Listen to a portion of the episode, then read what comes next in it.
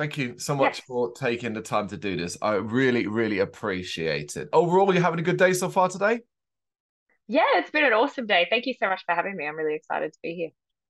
Well, it's been it's been well. We're coming up to well five days, so a almost a week since the release of the new single "Sleeping with uh, Ghost." Considering it's still quite early days, how have you found the reaction to it so far? I'm actually really, really excited about the reaction so far. We've been getting a lot of really good press. Um, we've been doing lots of interviews uh, like this one tonight, which I'm, or today for you. Um, and then we've also been getting uh, some radio play here in Australia, which has been awesome. Um, so yeah, it's Spotify numbers are going up. They're at the highest that they've been ever. So that's really it's it's really promising. So that's nice.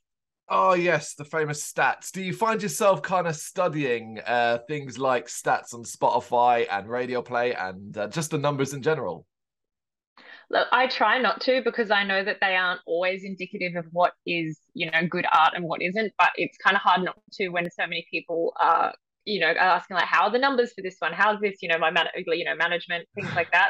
Uh, and it's nice to, it's nice way to compare because you can obviously, you know, if you released a song a few months ago, you can look at the numbers from that song and be like, okay, let's see where our, our listenership has kind of increased here. So I think sometimes it's, sometimes it's nice to look, but also sometimes it's depressing to look because a song that you think might be the best song you have may not go as well as something you're like, oh, so it's, I think it's a, yeah, it's a bit of a poison chalice on that one. Yeah, because automatically I kind of think of the detrimental effect that that kind of uh, level of input can have. Because, as you said, um, if it doesn't perhaps reach the standard that you previously did, there's almost a negative connotation to that. Oh, not enough people are listening, and so on. But of course, making any headway online in any platform is incredibly hard work. Yeah, absolutely, and it's hard. Um, I find myself. I mean, every artist compares themselves, but I look at the little bit of headway we make and I get really excited. But then there's the voice in my head. It's like, yeah, well, it's not as good as Metallica, is it? And you're like, shut up. Yes, of course it's not as good as Metallica. It's fucking Metallica. Be happy with what you have. And then that voice is there like, oh, but it's not as good as this band. Oh, you should, that's not good enough. You should be embarrassed. Don't tell anyone about those stats. It's not that good. And you're like, shush, it's good. Be happy. It's a good song. Let's keep going. So it's that constant like little battle between those little voices in your head. Yeah, you got to quiet those little voices. How about though, um, outside of the stats and the kind of oh, boring side of things, the the more listener reaction, the sort of elements where you get in the comments, whether it be on uh, social media, Facebook, Twitter, and so on, or even on things like YouTube. Oh yeah, the the like the comments that we've been getting have been really positive. Um, this song is definitely a heavier direction for us, which I've been really excited about. I've been sitting on this one for a while. This is the direction that I am working towards with the new music. And so far, everyone that has responded, and there's been quite a few people writing to me, sending comments, commenting on YouTube, etc., like you've mentioned, and they all like it. So that's that's great. I'm stoked because I love it. Yeah, that heavier direction. What what's kind of prompted that? What did the early vision for this track look like? Um, you know, I was just kind of when I first started Evol Walks, it was kind of meant to be like a female ACDC kind of thing because I love Bon Scott era ACDC. And then it kind of moved into that more like modern hard rock that was a bit slicker, but it was still kind of, it wasn't quite, I've always wanted to go heavier. I love heavy music. I can't scream, unfortunately, or else we'd probably be there. But, um, you know, I've always wanted to tap into that like darker, um, part. And when I first wrote this song, I co-wrote it with Brian Howes, who is a Canadian producer. Um, I was just like in that kind of move, mood. I was like, I want it heavy. I want it down tuned. I want some kind of riff that's just like, you know, like, like you know, the facial expression. You're like, mm. and he's like, like this. I'm like, that could work. This we could do this. Let's let's work on this. And like together, we kind of pulled it down into that like heavier sound that I'd kind of been searching for for literally like six years at the time. I think it was 2019 when I first co-wrote when I first worked on this song. So it was a while coming. Yeah, that's a when there's a pandemic in between that. Um, that's an incredible amount of time. At what stage did it kind of really take shape though? When you realized, okay, this is working, this is sounding exactly how it I envisioned it in my head. Um, I think it was we actually wrote the song in about five hours and got it all down. So I think it was when at the very end of the studio, at the very end of the session, when we were listening back to the demo, and I was hearing the guitars like really paired up with like you know just a rough bass line, and just being like, damn, okay, this is this is hitting me in that spot. Like I think we got I think we got something I think we got something good here because mm. everyone was always I think I had in my head and also people were telling me like, you know, you can't go that heavy, you won't be commercial, radio won't want you, like labels won't want you. And this time I'm like, I don't give a fuck. You know, I, I'm the client here. Like you know, Brian's great. He always sees my vision and understands my vision. It's never from the producer. But, you know, in this case, I was kind of able to do my own thing. And like Brian and I were able to get super creative. Uh, and it was the first time I didn't have like a kind of an outside force being like, well, what about? I'm like, I don't care. You were just able to flat out ignore that. Yeah, which was great. Um, and I think that's with the music that I have been creating since, that is something that I've just really kind of dug my heels in on. Like I obviously listen to advice and I'm open to advice, but I know what I love and I know what I have a vision for. And that's kind of where I'm going now. It's like I can't worry about what other people are going to think. I can't worry about like, is this going to work? Is this not? Because I feel like that's not going to be authentic and that's going to be a self fulfilling prophecy. So I feel like it's just, I'm able to be more genuine in this, which is cool. So it is fair to say that uh, Sleeping with a Ghost is not a one-off stylistic change. This is Evol Walks now. Yes, definitely. Uh, the new there's a new track that I've been working on uh, with Swedish producer Chris Weatherstrom. Um, I can never say his last name properly, but he's Swedish, and um, he and I have been working on something that's definitely in this in this vein for the next one. Uh, we've kind of dirtied it up with a bit more 90s, so a bit of a simpler riff, but it's that heavy, like this one's in B. It's going to be really like, like definitely that that old school, just heavy. Yeah, I'm excited. Yeah. Going back to the track, sticking with sleeping with the ghost. Now, I mean, I've read, I've read the the concept and the story behind, and uh, understand it upon upon listening to it, it comes through quite clearly. But for those listening and watching this interview who may not understand it, go into detail about the whole letter to yourself aspect of things. Yeah, so um, at the time I wrote Sleeping with a Ghost. Uh, it was 2019, and I think I was in I was in my first 90 days of sobriety. I'm three and a half years now, so I'm past the unstable stage. Um, so I was in my uh, first 90 days, and at the time I was in kind of a very toxic situation. I was super angry about it and I just kind of wanted to write about it. And um, at the time, I was really seeing behaviors in someone else that I recognized in myself. And mm. instead of being honest and being like, I'm talking to myself in this song, this song's about me, I was like, no, this is about you. And then when I had time to sit with it and really understand it and look at the lyrics, I realized, like, no, I'm talking to myself. Like, this is me and the person that I want to become, or hopefully, I hope I've become, talking to that previous version of me, being like, hey, what the fuck? Like, this isn't cool. This isn't a joke. Like, you're not a child. You need to pick your shit up and you need to be better because you deserve better and the people that you love deserve better. And this isn't okay because, you know, sleeping with a ghost, um, you know, when it comes to addiction and things like that, we know that if it goes too far down that road, we know where it can lead. So it kind of has that like, you know, macabre tinge to it because it's like, you know, if you continue on this road, you know, you will ultimately perhaps.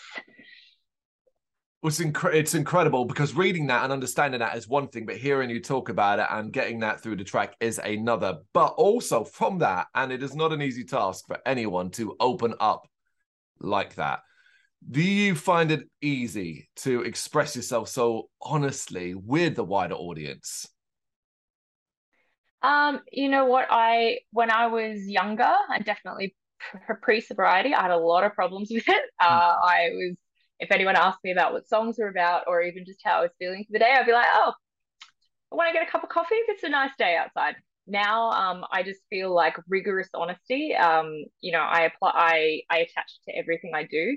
It's the way that I stay sober, um, and it's also the way that I like to communicate myself. Because how can I possibly hope that my songs will resonate with people if I'm not being completely honest with myself and with them, if that makes sense. Oh, it does, it does. But that desire to open up, where do you think that overall comes from? And and for those that are new to Evol Walks, do you think it's characteristic of the band as a whole? Um, I think the desire to open up comes from the like the want of human connection. Um, you know, you especially after the pandemic, you know, you want to reach out to people, you want to connect with people, you want to have that, you know, one on one and really feel like that person's listening to you. And most, more importantly than them listening to you, you want to be listening to them and hoping that they feel comfortable with you in that space. Um, and I think even looking back before I was willing to be honest with myself, I think that is very indicative of Evol Walks and the, you know, the lyrics that I write and the songs because even if I wasn't willing to talk about them, those songs all come from an incredibly honest place and they mm. all hmm. come from a genuine place of wanting to not only tell my stories, but maybe tell other people's stories and have them listen and be like, hey, this song helped me, or I can identify with this, or I see where you're going with that. That, sorry. No, I think I completely understand what you're saying. Um, it's as much as well about relatability because ultimately, um, you know, you use the pandemic as an example, but just the wider world as a whole, it ain't pretty out there. So anything that can potentially um, help a person is the ultimate positive. Absolutely. That's all. That's what we all want, right? We just want to connect with people and, you know, have those relationships and hear people and have them hear you. Um, has have you had anyone kind of reach out and sort of say to you like this has helped me in a certain way, or um, you know, they've been able to connect to it? Honestly, there have been a few people, and it, it's a very humbling experience when that happens because obviously I would like to think that that's the case, but you never really like, okay, well, this is a song I wrote, like whatever. So it, it's a bit surprising, actually. It kind of gives me uh, like little warm fuzzies um, when I get notes like that, which is which is always really nice. Yeah, I always wonder uh, getting a message like that, um, how a person would take that that praise to a certain degree. It's, it's almost kind of like you need to say more than just thank you, but it's still an incredibly important thing. um, but obviously, of course, you can't replace professional help either. Yeah, no, absolutely. It's it's kind of weird because the you feel I almost feel a little uncomfortable. Not uncomfortable. I think that's the wrong word. I almost feel like a little bit like, oh, are you sure? No, yeah. I couldn't have done that. Like you don't know how to take it because it's like you want to feel like, oh, I'm so happy about that, but then you don't. I don't know. I, I feel like I I'm like surely they're not talking about my song. Like that couldn't have been me. Um, mm. and yeah, obviously always professional help has to be there. But um, I mean, we all know the power of music ourselves.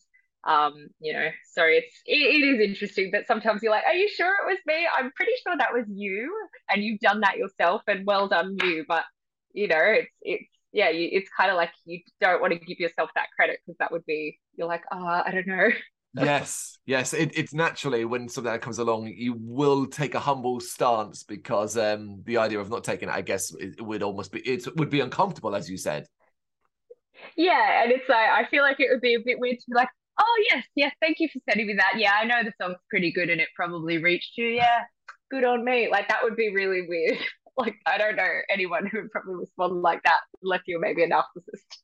No, I, I agree. I agree, of course. Um, and it's better, but I think it's worth mentioning. I understand you're an advocate for AFSP, the American Foundation for Suicide Prevention and Living, uh, a mental health education program.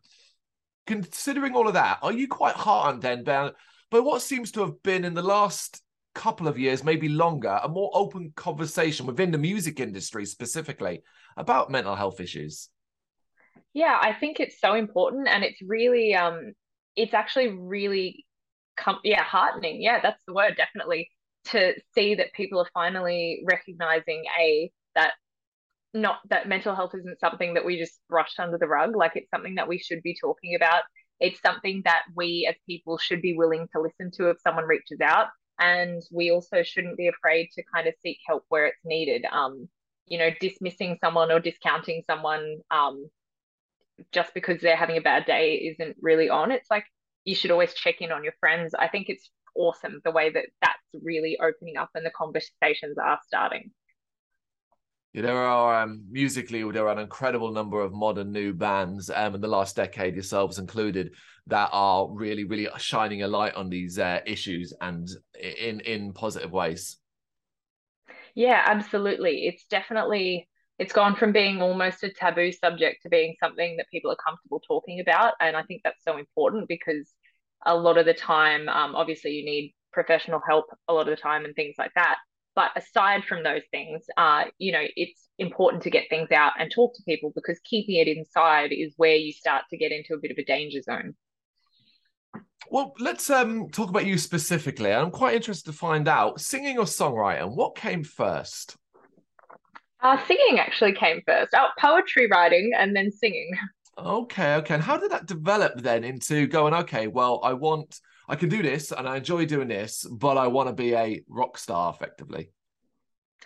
Ah, uh, it's it's really hard to pinpoint. So mm-hmm. I've always loved to sing and be musical, and I think when I was about nine or ten, um, there was like this. We did like a school camp, and I went to a Catholic school. So there was this, we had this like assembly, and this guy had a guitar and he was like pulling people up to sing in the microphone. And it was like a guess the song. So you could only go up if you could guess the song. And he played this one song and nobody knew it, but I did because it was this old, old hymn. And my grandma was like super Catholic. And I was like, I know this one. He's like, you want to get up and sing? I was like, oh, no, I don't. And he's like, no, no, you have to now. And I was like, oh, shit. Um, so I got up and I started singing and I was like, oh, God. And then I kind of stopped and he kind of stopped and everyone was just kind of staring at me. And I was like, oh, no, no. Was that bad? Was it bad? And it like everyone's like, oh my God, we didn't know you could sing. I was like, God, I didn't know I could sing either. There you go.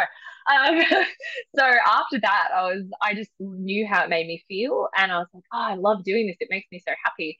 And I was like, well, it's kind of hard to just sing. You know, you have to find people that you can sing with. So maybe mm. I should learn an instrument. So when I was 11, um, I was like, hey, mum, I want to learn the guitar. She's like, cool, sure, let's learn the guitar. So I started playing the guitar. And then I was like, well, I don't just want to sing other people's songs. I want to write my own songs. And I was kind of sitting at home and I used to always write poetry, even like as a little, little kid. And so when I was about 13, I kind of wrote my first song and I took it into my guitar lesson. I was like, can we do this today instead of pentatonic scales? And my guitar teacher's like, uh, not really what I do, but uh, okay then, we can we can do that. um, and so we did that, and yeah, it just kind of started from there. And by the time I was 14, I was like, I'd written an EP and was performing my own songs in front of the school and I was doing gigs around my local area. And even though I was under 18, which is the drinking age, um, there were some places that would let me play if my, like, if I had a parent or guardian with oh, me. Oh, yeah. So my mum would come with me. And, you know, it was, yeah. So I was doing this from a very young age. But how did that develop then into, um, well, I guess Evol Walks overall? I mean, it's a, probably a lot of detail in between that. So try and summarize, I guess. Oh God, yeah, sorry. Yeah, I kind of just didn't finish your question. I apologize. Right. Um, yes.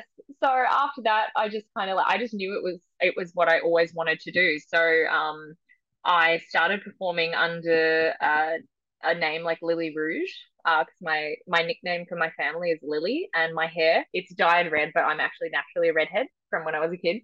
So it was Lily and Rouge. I started playing. Um, I kind of formed a little band, and then um, I got into the Conservatorium of Music and did a Bachelor of Popular Music. And while I was doing that at university, I was writing lots and lots of heavy, heavy stuff with um, a producer in Brisbane called Stuart Stewart. Hmm. And we started touring and did a whole bunch of things. We played like the big day out. We um, supported the President of the United States, Everclear. Um, we did a bunch of things. Fasting forward to December 2013, and I get like a random email um, from this company in Los Angeles who was like, hey, is this a band or is this a person or what? I was like, well, it is a band, but I write the music. And they're like, could you be in LA in like three weeks? I'm like, I suppose I could. Mm. Um, so I just sold my shit and went to LA, and that was kind of where Evol Walks was born. Um, there wasn't like an exact moment that I was like, I'm going to be a rock star. I just knew from that's I just knew that's why I started playing guitar. That's why I started writing music. That's why I started gigging. I just knew from a very young age that's what I wanted to do. But that that there that uh, move to LA and do that that is wow that is an incredible shift. Um, were you immediately conf- were you immediately 100 percent I'm doing this I'm gonna do this I want to do this you know, I, I can't, I can't yeah. imagine that was an easy decision honestly it was very easy I was just like yeah, cool. So, uh, how, at first I was like, God, how am I going to do this? And my mom's like, Well, you have a car you could sell. I was like, Shit, I do have a car I can sell. My uncle's like, I'll lend you the money. When you sell your car, you just give me the money from the car. I was like, Awesome. So I kind of just got on a plane. I had a tourist visa at the time, and I did that. Uh, I now have a green card. Uh, I went from a tour. I managed to get like the artist visa, the O1 visa. I I just got on a plane and I just went and I just did it. And I I don't know, the universe just wanted me there because I started Evol Walks. I played a showcase um, at SIR Studios in Hollywood for the Muse Expo Rock Summit mm. for hmm. this A&R company. Um, and it just kind of spiraled from there. And now here we are in 2022. Incredible. Um, and a lot's happened in between that. And of course, uh, uh, we brought up a few times. There's always often the elephant in the room these days. So I have to ask you, particularly as a lot of bands did not make it through the past few few years. How did Evol Walks uh, survive the pandemic period? The lack of really being able to do anything except online. Honestly, um, so Evol Walks, it is it is my project. So I have mm-hmm. an amazing group of guys that play with me. Um, except for the drummer Jimmy, who's one of my best friends in the world. He's a full time member. Um, the other guys are session musicians. Yep. So Evol Walks is predominantly I write the music and I co- or I write the lyrics and the melodies. I co-write. I do a lot of different things. So when the pandemic hit, obviously there was that moment of like, oh shit, my life's over. Like mm-hmm. we're stuck inside. Um, after that, I honestly just thought of the things that I could do rather than what I couldn't do. So I spent a lot of time playing my acoustic. I did a lot of live sessions on Instagram. I learned a lot of like just random acoustic covers um, to perform. I wrote music. I did collaborations with other artists online. Um, I just kind of I did a lot of interviews. I just kind of did as many things that as I could do from my bedroom, really, yep. to just keep things moving and to not despair. And then I ended up going back to Australia in September 2020 um, before they locked the borders. And then my management company is Swedish, Blue Lemon Management. Um, my manager Jens called me and he's like, "Hey, so we need you to be in Sweden." I was like, "Oh, all right then." And at that time, Sweden was letting Australians in, and they weren't really doing the pandemic. So I got on a plane to Sweden, and I was there for almost a year. And I just wrote and recorded a bunch of new demos for Evol Walk. Some of those I have released already this year. More are coming. So that's kind of how we did the pandemic. it's that's incredible. You managed to get a lot more done than most, um, particularly as everybody at first, at least a lot of them. I mean, we're talking the largest scale bands that never really been able to do this. Sort of baby stepped their way into the online world of streaming and live shows, and it was quite messy at the start, but then eventually became quite well, incredibly professional and stuff like that. Yeah. Did Did you watch and develop? Uh, well, not watch and develop, but did you watch how that developed, and then kind of think, wow they've taken uh, they've taken the steam out of the sort of smaller acoustic play on Facebook or Instagram kind of thing. Yeah, it was interesting to watch. I actually thought it was really great. Um, like I did think it was a shame because not a shame. I think it was awesome that they were able to become like that. It was like putting on this whole production, which is mm. amazing. But it was for other, you know, for the smaller artists, it's like, damn, we got to go buy a whole bunch of shit now to compete with this. We can't just get our guitar and our phone. Like, we got to set up our home studio. We got to make sure it's right. We got to get the lighting. God damn it! but it's good because it just means you know now people can work from anywhere, um, which is which is fun. Yeah, yeah, to a degree. I, I kind of feel like uh, at a certain point, the um, the larger scale operations, the productions, and almost a movie like quality of shows killed any aspect of that being able to go forward um, for any band, but who didn't have a budget in the millions yeah, it it did really take away from the artists who were doing it as a like a live stream every mm. Saturday mm. or things like that because people were loving to watch it at the start. Um, but you know, again, yeah, if you're competing with people who are in a studio with a team like that with a budget, what are you going to pick? Because it doesn't matter how amazing you are, you're still going to be battling with internet connections. You're still going to be battling with like, depending on what equipment you have, like if it's your phone and the guitar and it, it's going to distort the picture might be fuzzy. It's yeah, it is definitely um it is definitely just become one of those things, the same as any social media platform, I guess. Yes, yes, you're not wrong. But going back to that year in Sweden, I mean, that sounds incredible. Would you point at that as potentially the biggest positive you were able to take away from that period of time, the the, the three ish years? Yeah, I would say absolutely. I think um, being able to be in Sweden and work and write uh, with over there during the pandemic was just such an unexpected thing. And it was just amazing because it really kind of gave, I think it breathed new life into us because we'd been in LA for so long and we played all the time. and just trying to it was just something new and it opened up this whole new world and this whole new connection and collective of musicians that are now like good friends of mine that I can visit um, you know, I can support their music, they can support ours. It's just, it's great. And Sweden has such an incredible um, climate for songwriting and musicians. Like, you shake a tree and like seven virtuosos fall out. It's insane. Like, everyone's just, it's amazing. Like, every, everyone's like, oh, yes, I play a bit of guitar. And then they're like, and you're like, what? What, what, are, what are you, what are you, you're a professional, right? They're like, oh, no, I, I work at the bar and I'm a teacher. And you're like, what? really? They're like, yes, this is just a hobby. You're like, oh my God. Do you, think, do you think that's um that development you've had? So LA, Sweden, and of course in Australia, it's kind of helps Evol Walks overall to kind of bust out of what is often a glass ceiling location. Australia, the localization, the scene in general can sometimes mean bands there. There are many great bands I know of that kind of get stuck because the worldwide picture is beyond them. So do you feel as though Evol Walks has almost got a head start on that? I think we've definitely been given a good opportunity to not be um, locked into a region. Um, we haven't been in Australia for quite a long time. I think the yeah. last time we toured here was 2015. Um, but we were getting very lo- like we were kind of just part of the furniture in LA. And I love Los Angeles, like it's my mm. home now. Uh, that's how I feel about it. But we, it was getting to the stage. It's like, oh yeah, that band. So I think it's given us new opportunities to be able to be like, we're not just a band from LA we've gone out to different places we've done different things like we're definitely worth giving giving us a listen. Like you know we're not just you know come on give us another chance. I think so as well. I mean i i think uh, all the those developments in those areas you've experienced and lived within and worked within um, gives gives Evol Walks a, a fresher flavour uh, as well, particularly as we are in 2022 and things are beginning to pick up to a certain degree in the world. Festival season is resetting to a certain degree throughout 2023, and slowly but surely it seems like live shows are coming back, at least um, from a UK perspective and European perspective. Is there anywhere that you've never really been that you kind of like this is what we have to experience now, and you'd like to um, reach in 2023?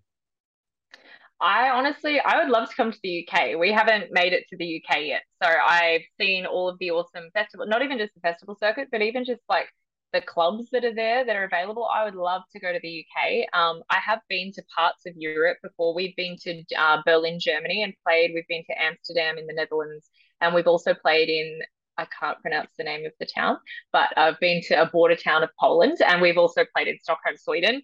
Um, I would love to play in the Czech Republic. I oh, think that'd yeah. be super fun. Yeah, I think that would be sick to play in Czech Republic. Um, I also think it would be super fun to be able to go back to Germany. Mm. Um, I'd mm. love to go back to Germany and hop around a little bit. Um, oh god, there's there's honestly so many so, so many. many places I'd love just the look, just the northern hemisphere, like the European continent, obviously, yeah, UK, all of up there is where I'd love to be able to get to. But it's Europe. You Norway. Could, yeah, it's Europe. You could um, you could you could spend two weeks and still not touch every uh country, city, even close. Um, so fingers crossed. Is that potentially a realistic goal you'd like to achieve for Evol Walks throughout 2023? Or is there something else you'd like to achieve next year? I think um, what I would like to do before we get hit on hit the road is I would really we've got a lot of singles lined up. Mm. Um, I would really like to work on another album and get an album released. Yeah. And then I think I think it would be I think it would be in the realm of possibilities to potentially do some European shows in 2023. My management is based in Sweden. Uh, my partner is also Swedish, and I'm sure he would be thrilled if I spent more time up there. So um, I think it's not without. I don't think it's. I don't think it's like not a possibility, if that makes sense. No, it is one of those things where watch this space. Um, fingers crossed the stars aligned, everything works out wonderfully. And who knows? Talking of the future, last but not least, uh, I realize you're going to be limited what you can tell me, but I have to ask and I have to at least pick away at it. You've talked about upcoming singles, you talked about a potential album. What can you tell me about the future for Evol Walks, the rest of 2023, even though we can't, 2022, even though we're at the end of it now anyway, and into 2023? Okay, so for Sleeping with a Ghost, I am I thought about it and I was like, you know what? I should maybe do a music video. I love this song. This song is so special to me. It's so, and it to me, it's a very important song. Mm. So I think I'm going to try and get a video done by January, February and release it. I just think this song deserves that. Right. Um, so I'm going to try and do that. It's Christmas holidays here in Australia. So try to get anyone to do anything. It's like 37 degrees. We'll see. It'll be a very sweaty video if it happens. Um, aside from that, I have two singles that are almost finished. Um, one of them I just need to do the vocals for.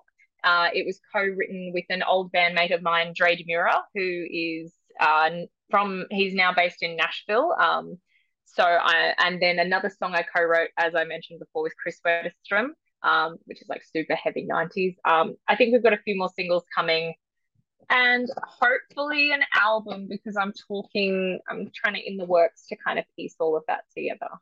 That's what I, I can tell you right now.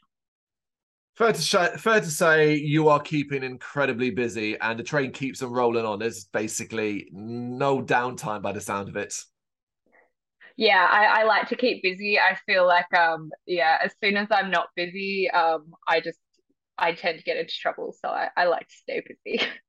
Yeah, absolutely. And, you know, we're talking about the future, but it cannot be forgotten. Sleeping with a Ghost, it's brand new. It's literally not even a week old at the time of this recording. Go check that out. It's a great song. Leah, thank you so much for taking the time to do this. I really appreciate it. Oh, no, thank you so much for having me. It's been an absolute pleasure. This has been really fun. Thank you. Thank you very much for watching. If you liked what you saw, please help us out by giving us a thumbs up and hitting that subscribe button. If you really liked what you saw, consider donating to keep the website and channel running by buying us a coffee via our Ko-Fi page or picking up some merch from our Big Cartel store. You can check us out on gbhbl.com as well as via our social media Facebook, Instagram, and Twitter, as well as listen to our interviews via SoundCloud, Apple Music, and Spotify. Just search for GBHBL. Games, horror, and heavy metal. What else is life for?